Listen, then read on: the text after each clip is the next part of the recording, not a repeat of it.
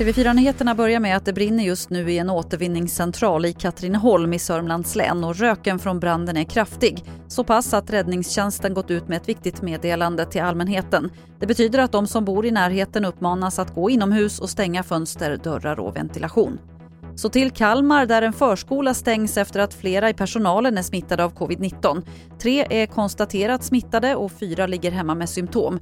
Och Kalmar kommun säger till SVT att man stänger förskolan åtminstone fram till på fredag för att undvika att smittan sprids ytterligare. Elever i gymnasiet borde få ett samlat ämnesbetyg istället för betyg efter varje avslutad kurs. Ja, det bland annat föreslås i en utredning som lämnats över till regeringen idag. Vi hör utbildningsminister Anna Ekström. Med det här förslaget så ser jag stora möjligheter att betygssystemet kan säga mer om vad eleven verkligen kan. Jag tycker också att det är mer rättvist att elevens betyg speglar det som eleven kan när han eller hon går ut 18 år gammal från gymnasieskolan jämfört med dagens system när flera av kursbetygen ju faktiskt speglar vad eleven kan i ettan när eleven bara är 16 år.